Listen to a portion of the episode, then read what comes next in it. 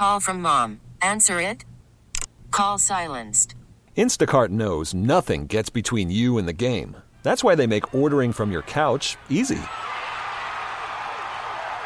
Stock up today and get all your groceries for the week delivered in as fast as 30 minutes without missing a minute of the game. You have 47 new voicemails. Download the app to get free delivery on your first three orders while supplies last. Minimum $10 per order. Additional terms apply. Presented by T Mobile, the official wireless partner of Audacy Sports. With an awesome network and great savings, there's never been a better time to join T Mobile. Visit your neighborhood store to make the switch today.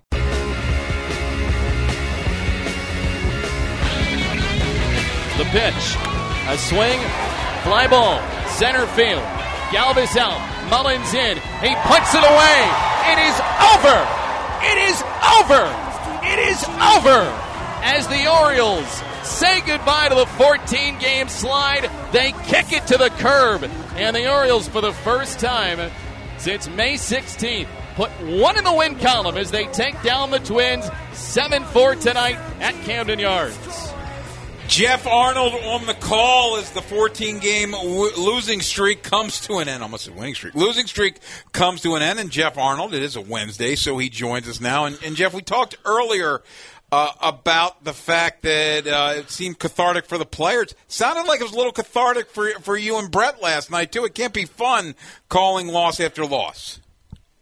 Well, Kenny Sunshine, um, there's not a whole lot of sunshine when it's a 14 game losing streak, no matter who you are. Yes. Um, and, and you know what? Like, we're not on the field, but it's very different when you're calling uh, a 14 game losing streak because, you know, you, you just, you, you were in so many tight games. And I, and I felt really rather cruel and unusual the way that that losing streak went down, where you had opportunities and you were in Washington and you scored a lot of runs, but you couldn't hold the lead. And then you go to Minnesota and you couldn't manage to score enough runs and then you go to um and then you go to Chicago you were in every game and you just couldn't score enough runs and finally last night they got their frustration out in one inning and they also uh, pitched well Zimmerman had a really good day it was nice to see Cole Sulser get his first save of the year and get used in a, in a high leverage spot after he's been pretty good since the start of the season so um it, it's definitely not the same as being a player and you know me and Brett would never or anybody would ever confuse ourselves of experiencing up in the booth what everyone's kind of experiencing down on the field. But, you know, just listening to Brandon Hyde and just some of the other players, And, it, the, the frustration was palpable. And I think for the fan base, it was beyond palpable um, with what everybody was going through at the time. And so, yeah, I mean, I, it, it's, a, it's a losing streak that you were ready to, to kick to the curb, I think, as I said, Mm-hmm. and to just forget that it ever happened. Well, and and um, you mentioned Zimmerman, and, and I think there's two times now through where where he's given you, I, I think about all you could probably expect at, at this. You know what I mean? At this point of his career, and with the way things have been going. Now, I will admit, um, I was at a, a, a, a little league playoff game, um, eight nine rec league. Where the final inning took until uh, dusk, so I did not get to see every pitch uh, early on as much as I would like. But from listening to you and from what I saw, it seemed like he was getting more swings and misses and more swings and misses with th- with the secondary stuff, right? Not just relying on fastball movement or fastball location. Yeah, I, I'm I'm with you there. I mean, his um he got swings and misses on the changeup. He was getting some guys to go below the zone, which was great, and he was really getting guys to go go below the zone in his slider. So he was getting he was getting that for Chase. He was throwing it in the uh, the upper 80s, and I thought it was it was great to see how he was using that pitch. And a lot of guys were swinging and missing, and he was pitching inside to right-handed batters, and just overall, I thought he mixed really well, worked both sides of the plate, sustained his velocity. It, it seemed like once again, which is something that they were were hopeful he was going to be able to do, and part of the reason why they they sent him down before. Um, but there was definitely some some good stuff from Bruce Zimmerman. I thought he threw well, really well against the White Sox. He just faced Dylan Cease, who had his A stuff going. But but then you take a look at the way he pitched last night. I thought he had all his pitches going, and it was great to see another guy pitch into the sixth inning um, because that's now each of the last two days um, where a guy has gone into the 6th and uh, his name has not been John Means either time.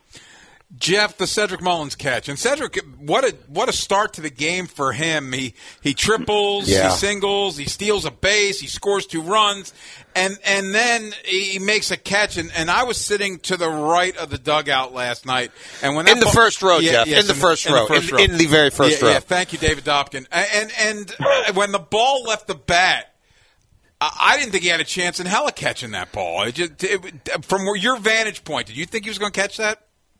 Mm, well, with Cedric Mullins, I don't think you leave anything out of the realm of possibility because of some of the plays that he's made. But that's easily the best catch I've seen in the last two years since I've been here. And Brandon Hyde said it's the best catch he's seen in the last three years. And a number of people that were asked about the game says it's one of the greatest catches that they've ever seen. And the thing about it was that that was his really second great catch of the inning. You know, he had another one where he had to come sprinting in to make the play, but this is a guy that I think he's going to win a Gold Glove at some point. I think he's going to win multiple Gold Gloves, to be honest with you. And when the ball gets hit out to center field, um, any pitcher has a pretty good feeling that it's going to be caught. And the way that he, not only the distance that he traveled, but he has to go into a slide. Yes. He's dealing with the warning track. He's got to compete with the wall.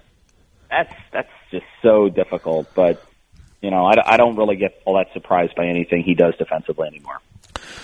Well, I was messing around this morning, and I'm like, let me see where left side set is doing among all American League center fielders. Check this out here, Jeff.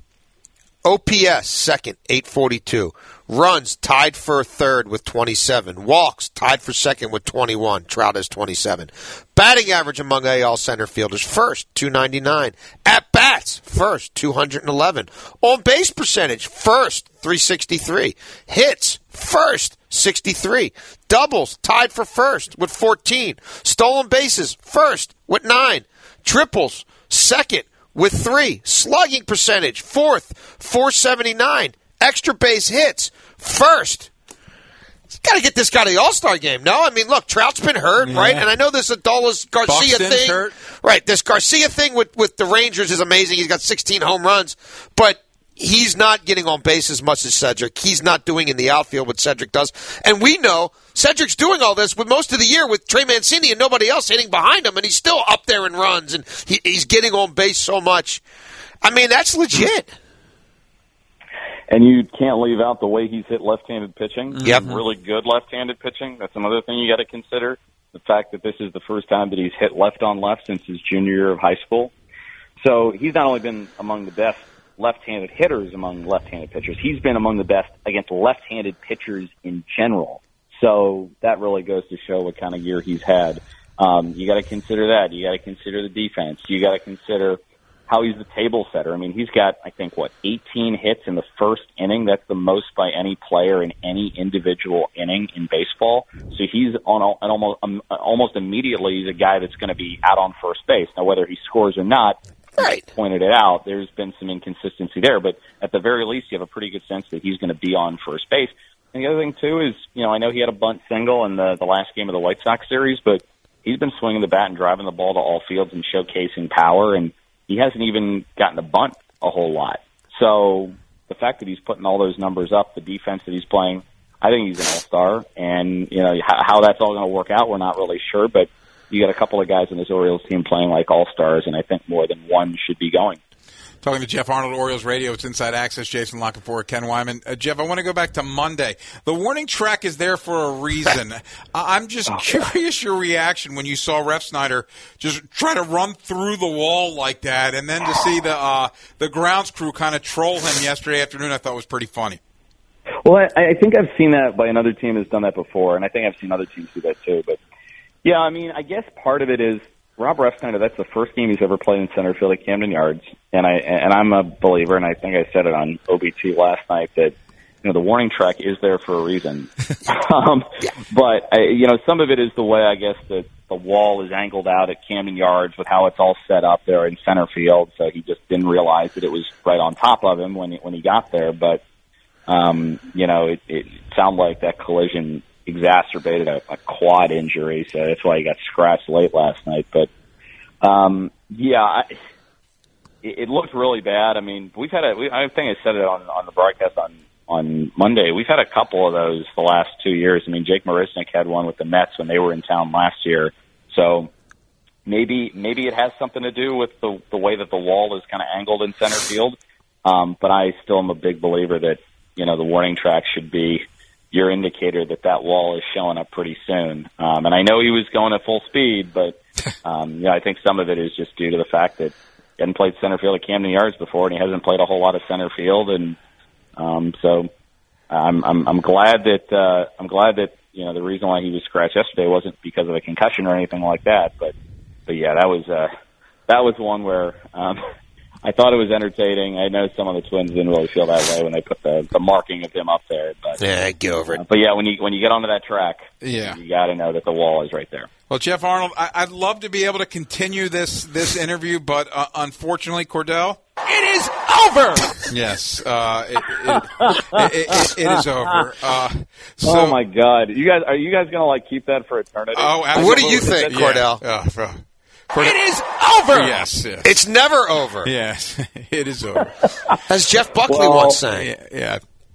Well, it just it's just what came out. I, I mean, No, it was awesome, It's dude. awesome. It was awesome. Awesome. It was awesome. Yeah, that's well, I think I think a lot of I think a lot of fans kind of felt that way. Oh, It's yes. time for this thing to be over because Yes. you know it was it was a it was a rocky stretch, and I think what made it hurt all the more was that you were in so many games and you had so many chances and you just couldn't get a break. And finally, when they got that when they got that four run third inning last night, I'm like, okay, I think things might turn around. Zimmerman was was dealing, and um, good to see them get a, get a win. That's nice, but it is over. You Jeff. spoke for all of us, yes, brother. Yeah.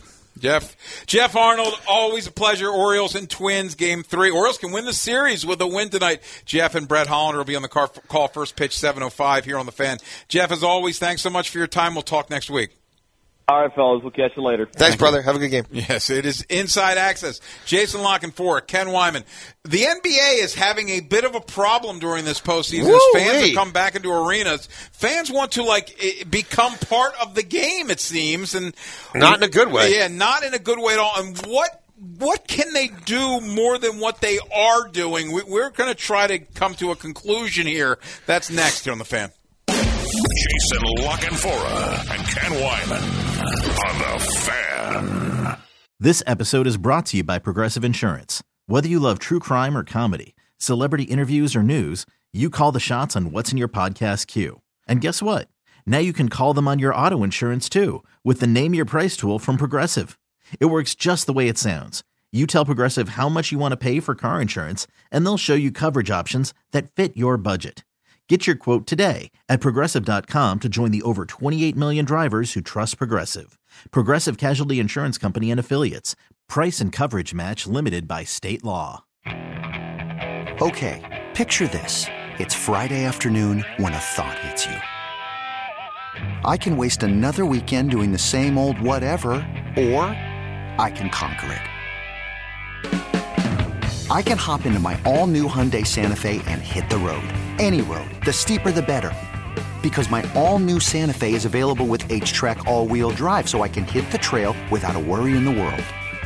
Heck, with three rows and best in class rear cargo space, I can pack the whole family in with all our gear.